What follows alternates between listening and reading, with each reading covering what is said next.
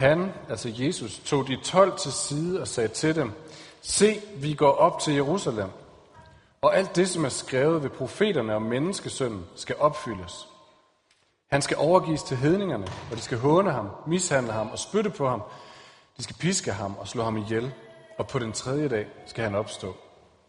Men de fattede ikke noget af dette. Det var skjulte ord for dem, og de forstod ikke det, som blev sagt. Da Jesus nærmede sig Jericho, sad der en blind mand på vejen og tikkede. Han hørte, at en skare kom forbi og spurgte, hvad er der på færde? De fortalte ham, det er Jesus fra Nazaret, som kom forbi. Der råbte han, Jesus, Davids søn, forbarm dig over mig. De, som gik foran, truede af ham, for at få ham til at tie stille. Men han råbte bare endnu højere, Davids søn, forbarm dig over mig. Og Jesus stod stille og befalede, at manden skulle føres hen til ham. Han var kommet derhen, spurgte Jesus ham, hvad vil du have, jeg skal gøre for dig? Men han svarede, Herre, at jeg må kunne se. Og Jesus sagde til ham, bliv seende, din tro har frelst dig. Straks kunne han se, og han fulgte ham og priste Gud, og hele folket så det og lovpriste Gud. Hvor mange af jer kan huske folderen fra halvfemserne, der hed Vær at vente på? Ja, der er lidt lidt. Til alle jer andre, som ikke var sådan en del af en eller anden kristen ungdomskultur i halvfemserne, kan jeg fortælle, at det var en folder, som blev lavet for at fortælle øh, kristne unge, at sex er noget, der hører til ægteskabet. Og så kom den altså med forskellige forslag til, hvordan man så kunne fordrive tiden, indtil man var blevet gift. Og det var sådan nogle forslag som at fælde et træ sammen, eller tage motorcykelkørekort sammen. Og jeg kan huske, det grinede vi meget af dengang i juniorklubben, eller hvad det var. Men intentionen var god nok. Altså, tanken var at fortælle kristne unge, at sex er en god ting. Det er en fest, det er en fornøjelse. Det er noget godt. Men hvis det skal blive noget godt, så er det vigtigt at sætte nogle rammer omkring det. Så er det vigtigt, så er der nogle andre ting, som man må give afkald på. Nogle andre ting, man må opgive. For eksempel at gå i seng med alle mulige andre mennesker. Og nu er det ikke fordi billeder om sex skal stjæle hele billedet. Det kan det godt gøre en gang imellem. Det er ikke meningen. Tanken var, at, at det er lidt det samme, Jesus han siger til sine disciple her. Han fortæller dem, at Guds rige er noget godt. Det er noget fantastisk. Det er en fest. Men nogle gange, så er der andre ting, som må vige til side for det. Så er der andre ting, der skal gives afkald på, hvis det skal blive den her fest. Som vi har både sunget og, og snakker, Hanna snakker om, så er vi på vej mod påske. Og det er derfor, vi skal snakke om det her i dag. Det er fastelavns søndag. Vi begynder at se frem mod påske.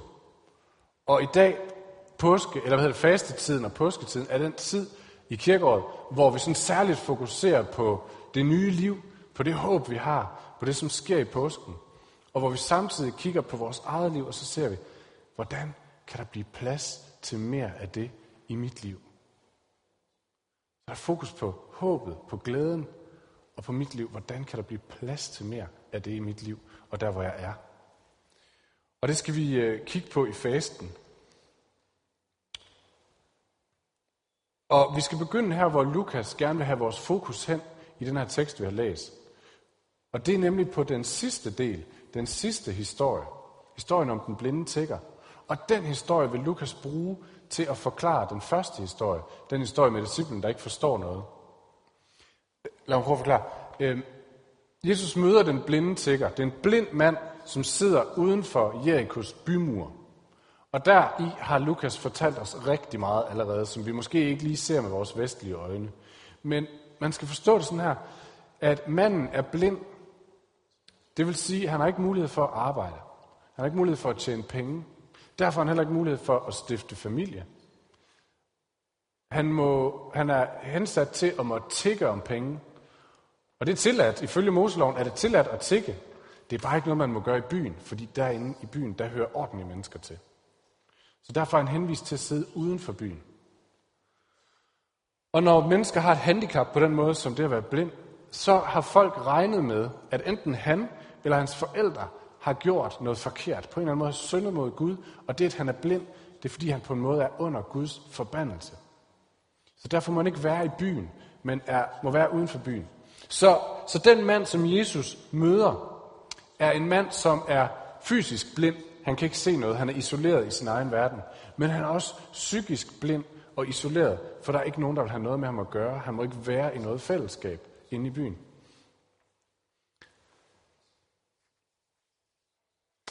Så han er, virkelig, han er virkelig isoleret og alene og har ikke noget håb. Men så hører han, at Jesus er på vej forbi. Og så bryder han alle samfundets normer for, hvad man gør, når man er på hans sociale, eller sted på den sociale rangstige. Han begynder at råbe helt vildt efter Jesus. Og folk omkring ham bliver sure på ham og siger, ti stille, det er ikke rigtigt af dig at råbe af Jesus. Men han er ligeglad, for nu ved han, at han har sin chance for, at der kan ske en forandring. Så han råber bare endnu højere, Jesus, Davids søn, forbarm dig over mig. Og da Jesus kommer derhen og spørger, hvad han har brug for, så lægger han fuldstændig frimodigt hele sit ønske frem for Jesus og siger, Herre, at jeg må kunne se igen. At du må forvandle min virkelighed.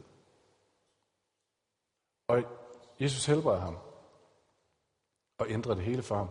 Og så siger han, din tro har frelst dig. Og man kan tænke, hvorfor siger han, din tro har frelst dig? Hvorfor siger han ikke, din tro har helbredt dig? For det er jo sådan set det, der er sket. Han er gået fra ikke at kunne se noget, til at kunne se noget igen. Han har jo været blevet helbredt. Men alligevel, alligevel siger Jesus, din tro har frelst dig. Og grunden er, at egentlig vores oversættelse til dansk, fordi på græsk, der er ordet for at blive frelst, og ordet for at blive helbredt, det samme ord. Det græske sprog skelner ikke mellem det at blive frelst ud i evigheden, og det at blive helbredt nu og her. Så det er ikke noget med, at Jesus, når han siger, at han er frelst, han bare har sørget for, at når han engang dør, så er der håb, og så har han et evigt liv. Men det er heller ikke noget med, at Jesus bare har sørget for, at nu er han fysisk helbredt, så nu kan han se. Nej, de to ting går sammen. Fordi når Jesus kommer nær, når Guds rige kommer nær, så er det en her og nu virkelighed. En forvandling nu og her, som varer ind i evigheden. Fordi ham er manden, kunne ikke se noget. Nu kan han se, han kan stifte familie, han kan tjene penge, han kan flytte ind i byen, han kan være en del af fællesskabet. Og han har en relation til Gud, der betyder, at hans liv kommer til at vare evigt.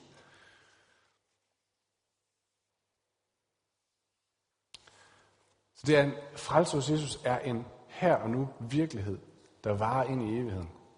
Det er fuldstændig om sig gribende ting. Det vil sige, manden han får lov til at opleve på hele sit liv, hvad der sker, når Guds rige kommer nær. Og det er det, Lukas gerne vil fortælle os. Det er det, han gerne vil fortælle os, hvor vildt det er, det der sker der her. Og så siger han, at nu kan manden se, og så følger han Jesus. Det handler ikke bare om, at nu kan han se med sine øjne. Nej, han kan se, hvad det er for en virkelighed. Gud lukker op for ham, hvad det er for en virkelighed. Og derfor så bliver han overvældet af glæde og følger Jesus.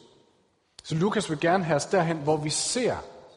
Hvor vi ser, hvad det er, der sker, når Jesus kommer nær, og vi følger ham. Og derfor har han også en modsætning med. For han har også nogen med lige før, som ikke ser. Det er disciplerne. Der står, tre gange benægtes det, at de forstår, hvad der er, Jesus snakker om. Der står, de fattede ikke noget af det, det var skjult ord for dem, og de forstod ikke det, som blev sagt. Med andre ord, de kan ikke se en skid. Der er dem, som ikke ser noget, og så er der dem, som ser noget. Eller den, som ser noget. Og dem, der ikke ser noget, det er Jesu tolv nærmeste, det er disciplene, som, som egentlig var dem, som kender Jesus bedst. De har gået sammen med ham i tre år. Han har brugt rigtig meget tid sammen med ham, og de har set massevis af gange, hvordan Jesus har helbredt mennesker, hvordan Jesus har forvandlet menneskers liv. Og de har virkelig, måske endda selv oplevet, hvad det vil sige, når Guds rige kommer nær. De har set Guds rige i aktion. Da de begyndte at følge Jesus, så var Jesus måske cirka så populær. Men siden da, der er kurven bare gået opad og opad og opad. De er på en vinderkurs. De kan mærke, at det her Guds rige, det bliver noget virkelig, virkelig stort. Og de har sådan set regnet med, at det fortsætter bare. Nu går vi op til Jerusalem, og man ved fra andre skrifter, at det de egentlig har forventet, når de kom til Jerusalem, det var sandsynligvis for de flestes vedkommende, at Jesus han ville, han ville samle alle dem, der hyldede ham der på Palmesøndag, og så ville han udråbe et, eller udbryde et kampråb, og så ville de løfte sværd, og så ville de jage romerne ud af landet, så Jesus kunne lave det her fredsrige i Israel, hvor der skulle være fred, og hvor Guds lov skulle herske. Det var egentlig det, de forventede, at Jesus var på vej til at gøre. Bliv en stor sejrherre. Og de skulle bare være, stå ved siden af ham og være medsejrherre og stå og vinke fra balkongen sammen med ham, når han skulle hyldes. Og det glæder de sig egentlig til. Men øh, det næste, Jesus begynder at fortælle dem, det er, det næste, der skal ske, det er, at jeg skal dø. Og det simpelthen forstår slet ingenting. De tænker på, at den her kurs, den går opad, og det her, det bliver federe og federe. Og lige om lidt, så vinder vi det hele. Og så begynder Jesus at snakke om, nej, det næste, der skal ske, det er, at jeg skal dø. Og for det ikke skal være løgn, så skal I nok regne med det samme, siger han til dem. Så skal I regne med, at det samme kommer til at ske for jer. Og i det simpelthen så giver det bare ikke nogen mening. De kan slet, slet ikke få det til at hænge sammen, det her. Guds rige kommer. Der sker fantastiske ting. Ondskaben forsvinder. Og de er på en sejrskurs. Hvorfor i alverden snakker Jesus så om at dø? Og det er der, Lukas gentager det tre gange. De fatter ikke, hvad det er, han snakker om. De vil ikke forstå det. Men det, Jesus er ved at fortælle dem, det er, at for at Guds rige skal vokse frem og blive til mere, så er der noget, der må lægges i jorden og dø. Fordi for at Jesu tjeneste ikke bare skal være hans tjeneste og det, der sker der, hvor han kommer hen, men skal blive noget, der breder sig og virkelig får fat om ondskaben i sin rod, så er der en, som må gå ind under ondskaben og må dø, så det hele kan forandre sig. Det er et princip i Guds rige, og Jesus forklarer det et andet sted med billedet af et hvedekorn. Han siger, sådan her er det med korn, at for at vi kan få mere korn, er der et korn, som må komme i jorden, og som må dø, og ud af det korn, der kommer der nyt liv, der kommer der mere korn. Og sådan er det også i Guds rige, siger han. For at der kan komme mere korn, er der noget, som må dø. De havde regnet med, at lige om lidt, så skulle de løfte sværd, og så skulle de ud og kæmpe. Og Jesus siger, ja, det skal I. I skal ud og kæmpe, men det bliver ikke med sværd. Det bliver med kærligheden. Kærligheden, der bøjer sig og tager imod slaget. Og i deres ører har det lyttet mærkeligt. Der er nogle af vores større forfattere igennem vores kulturhistorie, som sådan har fanget det her, og som øh, har sat nogle billeder på. Blandt andet, hvis I har læst Narnia-serien af C S Lewis. I den anden bog om heksen, løven og garderobeskabet, der er Jesus i, i Narnia-fortællingen, den store løv Aslan, han er, han er gået med til at lade sig dræbe uskyldigt for forræderen Edmund. Drengen Edmund, som har været en forræder, og som skal dø for det, så siger Aslan, jeg vil gerne dø i stedet for ham. Men da han er død på stenbordet under heksens kniv, så vågner han til live igen. Og de to piger, Susan og Lucy, de, de spørger ham, hvad sker der? Hvordan, hvordan kunne du stå op? Og Aslan svarer, der var et endnu ældre ord, som heksen ikke kendte. At når en uskyldig går i døden frivilligt, så har ondskaben, den ondeste trolddom, ikke længere nogen magt. Så bliver dens magt brudt helt i roden, den kan ikke holde fast længere. Og ved det samme, hvis I har læst Harry Potter, nu ved jeg ikke, hvor mange af jer, der har læst Harry Potter, men øh, selv der er der visdom at hente, fordi hun har også forstået det her. Fordi der er den onde Voldemort, som er ved at opbygge hele sit onde imperium og ved at vinde, og han, han har magt over alt, undtagen den her lille dreng, Harry Potter, lille uskyldige engelske skoledreng. Og grunden til, at han ikke kan overvinde ham, får vi videre efterhånden, det er, at da han var barn, og Voldemort prøvede at slå ham ihjel, der kastede hans mor sig ind foran ham, og tog den dødsstråle, som skulle have slået ham ihjel. Og det vil sige, mellem Voldemort og Harry Potter, der er der altid den her, øh, den her kærlighed, der ofrede sig selv uskyldigt. Og den trolddom, eller den, det er stærkere end selv den stærkeste trolddom. Og det er selvfølgelig bare eventyr, de her to historier. Men det er det samme, siger Jesus, i Guds rige. Det er det samme i Guds rige, at den eneste måde, Guds rige ikke bare vinder frem, men vinder over ondskaben helt i sin rod, det er ved, at noget bøjer sig under ondskaben i døden og lader sig knuse. Og ud af det springer nyt liv. Og det er derfor, Jesus er på vej mod Jerusalem. Det er derfor, næste skridt, skridt på stigen ikke bare opad, men er nedad. Og så siger han som sagt til sine disciple, men det samme gælder for jer. Det samme princip gælder stadigvæk. I skal også bære et kors. I skal også bøje jer under ondskaben. Og der er også noget hos jer, der skal dø. For at noget nyt kan spire frem, for at noget nyt kan blive til liv. Det er ikke Jesu kors, fordi det kors har Jesus båret en gang for alle. Vi skal ikke bære verdens ondskab. Vi skal ikke bære al uretfærdighed. Det er båret også for os, og den ondskab, vi indeholder, er båret for os. Men der er alligevel noget, vi skal dø fra. Der er noget i os, som må dø, siger Jesus. Og den historie krasser lidt i ørerne. Det gør, at vi godt lide historien om søde Jesus, der, der går uskyldigt i døden og tager alt, alle slagene.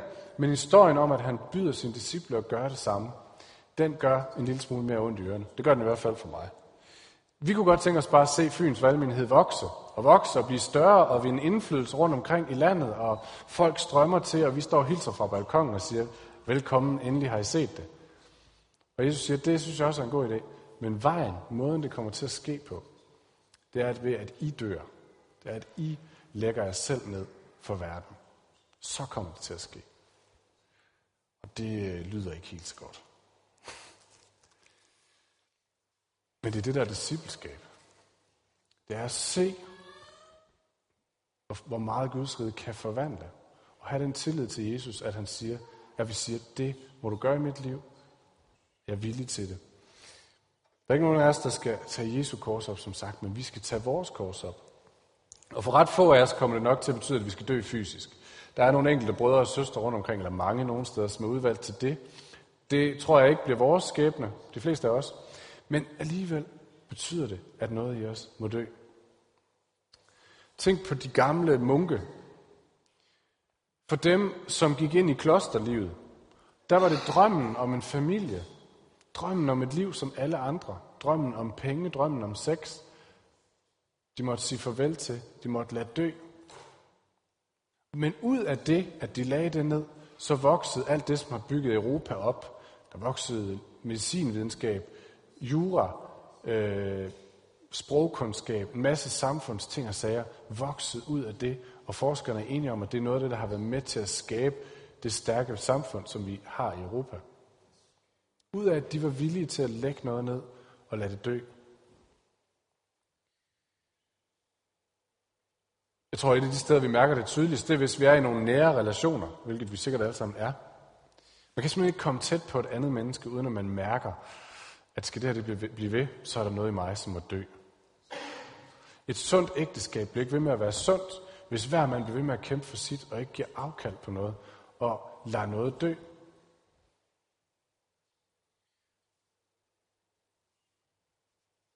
Jeg tror, et af de steder, jeg mærker det mest, det er sådan to-tre dage om ugen klokken tre. Jeg sidder på mit arbejde, og jeg kan egentlig godt lide arbejde. Og jeg kan godt lide at mærke, at, at der sker noget, og at det er vigtigt, det jeg laver. Så, så, så det nyder jeg. Men klokken bliver tre, og jeg ved godt, jeg har aftalt med Maria, at jeg skal hente ungerne inden halv fire, fordi vi vil gerne, at ungerne ikke skal få for lang tid i institutionen. Så, så der begynder der en kamp. Jeg synes, det er dybt uretfærdigt. Jeg synes egentlig, at jeg skulle blive siddende. Det var meget vigtigere, det var meget bedre. Øhm, og det var egentlig også meget sjovere. Og jeg tænker på, hvad kan vi gøre for at undgå, at det er mig, der skal hente dem. Men, men jeg ved også godt med mig selv, at jeg må dø. Der er simpelthen noget i mig, som må dø.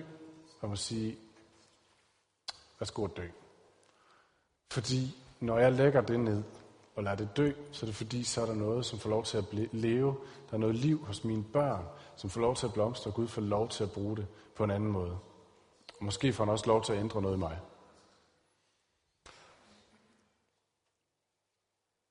Nogle af os mærker det, hvis vi, øh, hvis vi har besluttet, nu vil vi til at lidt mere i lag med naboerne, for eksempel. Jeg tænker, at Gud kan bruge os i forhold til vores naboer, og vi vil gerne stille os til rådighed. Men de der skridt op ad havegangen, eller forbi ligusterhækken, de koster altså virkelig noget på, på stoltheden, på komforten, på mageligheden. Det var så meget nemmere at blive hjemme. Og hvis Guds rige skal få lov til at vokse, så er der noget i mig, der, der må dø.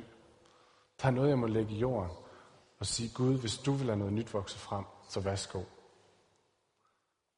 Eller måske i forhold til kollegerne på arbejde, hvor du ville egentlig gerne, at den her almindelige samtale, som foregår hen over kaffebordet, den lige kunne blive en tand dybere. At den faktisk kunne komme til at handle om noget. og har lyst til at tage det der skridt. Men det skridt, det koster så meget på menneskefrygt, eller på jantedov, eller bare almindelig danskhed. Der er så meget, der må dø. Men der, hvor det bliver lagt i jorden, får Gud lige pludselig plads og får lov til, at noget nyt kan vokse frem. Jeg tror også, der for nogle af os er et kald til, at der er noget med en del af vores privatsfære omkring os selv og vores familie, der må dø. Vi er vant til at have et enormt stort rum af privatsfære omkring os, og herinde der foregår alt det, som har med vores privatliv at gøre. Øh, alt omkring familien. Så vi inviterer egentlig ikke nogen ret, ret meget længere ind end øh, den her normale danske afstand. Så alt opdragelse, alt muligt andet, det foregår inde bag de lukkede døre. Sagen er bare, at der står, at den næste generation står på spring for at sige, må vi få lov til at komme ind og se en familie, der fungerer. Der er rigtig mange, som ikke har lært det hjemmefra, som ikke har set det. De har kun set brudte familiemønstre. De har kun set ting, der gik i stykker. Og de længes efter at se et sted, hvor det fungerer. Få lov til at, at se, hvordan det foregår, når det dur. Også selvom det er fyldt af skænderi, og det er fyldt af rod, det er fyldt af, af opdragelse og sådan noget der. Der er brug for, at de bliver inviteret med ind omkring det her middagsbord. Få lov til at sidde med, bare være en del af det. Men det koster så meget. Jeg, jeg, jeg kommer til at udstille mig selv i et eller andet omfang, hvis jeg skal invitere nogen derind. Der er noget, der skal dø, hvis der skal blive plads. Jeg har en fornemmelse af, at det er også noget af det, som det handler om, kommer til at handle om. Det handler om i Fyns valgmenighed. Vi er så mange ressourcestærke mennesker. Vil vi invitere folk derind, hvor de virkelig kan flytte noget? Er vi klar til at lade det dø, som der skal, som der skal dø? Det er ikke fordi tingene er dårlige i sig selv. Det er bare det, at de kan komme til at stå i vejen mellem mig og det, Gud kalder mig til at gøre. Og det er ikke fordi, vi skal se, det er ikke fordi Jesus han kalder disciplene til sådan en selvudslettelse, hvor de siger, nu skal, nu skal du blive til ingenting. Øh, nu er du ikke noget jeg længere. Overhovedet ikke. Men han siger, men det han gerne vil, det er, at alt det, som egentlig ikke er mig, men som er sådan en selvoptaget selvcentrerethed i mig, at det får lov til at dø, så der kan blive plads til mere af det, han ser i mig. Mere af det, han vil forme mig til, og danne mig til, og bruge mig til. Og vi går den vej, fordi vi hører de løfter. Vi ser, hvad Guds rige kan gøre. Vi ser, hvad for magt der er i det. Og i de perioder, hvor vi ikke ser det, så går vi alligevel ligesom disciplene. De ser det ikke, men de følger ham alligevel.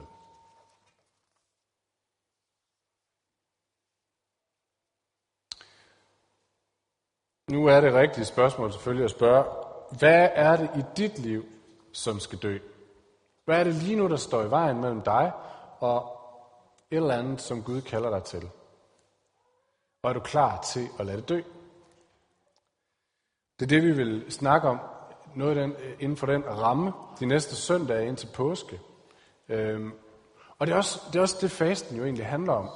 Fordi fasten, det handler om, at jeg tager noget af det, som hører til i mit liv, noget, som fylder i mit liv, ikke nødvendigvis dårlige ting, men noget, som fylder, og siger for en periode, nu lægger jeg det ned, nu lader jeg det dø, for at Gud kan bruge den her plads til at lade noget nyt vokse frem. Og det kan godt være, at det er fjernsyn eller computer, der fylder meget i dit liv, og du tænker, selvom det føles som at dø, så lægger jeg det ned et stykke tid, for at se, hvad Gud vil lade vokse frem. Det kan også være, at det er mad, det er den radikale udgave, og sige, hvad sker der, hvis jeg lægger det ned? Hvis jeg lader det dø for en periode, og Gud får lov til at lade noget nyt vokse frem. Det kan også godt være, at det er søvn. Og du tænker, måske skal jeg ofre en time eller en halv af min morgensøvn, selvom jeg egentlig ikke synes, jeg har råd til det, for at stå op og være sammen med Gud. For en periode give afkald på det, og så se, hvad Gud vil lade vokse frem. Hvad det end er, vi lægger ned for Gud, så er det fordi, at vi tror på, at han kan bruge det til, at noget nyt, nyt kan vokse frem. Og vi står der i vores svaghed og vores skrøbelighed, når vi giver afkald på noget af os selv. Og Gud siger, lige præcis den skrøbelighed, lige præcis den svaghed, kan jeg bruge, for der kan jeg komme til. Der kan jeg lade noget nyt vokse frem. Jesus måtte dø, for noget nyt kunne vokse frem. Vi må også stå skrøbelige og svage en gang, når vi giver afkald på noget, for at Gud kan komme til.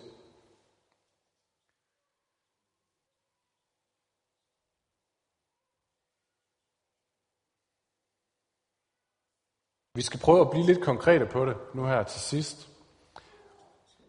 Lige prøv at tænke over, lige give to minutter til bare at være stille og lytte. Hvad er det i dit liv lige nu? Er der noget som Gud, som minder dig om, okay, det skal jeg lægge frem. Og måske er det konkret i forhold til nogle mennesker eller nogle situationer. Måske er det en åndelig øvelse i fasten, hvor du tager noget og lægger det ned som en faste, fordi at du håber på og drømmer om og tror på, at Gud vil lade noget nyt spire frem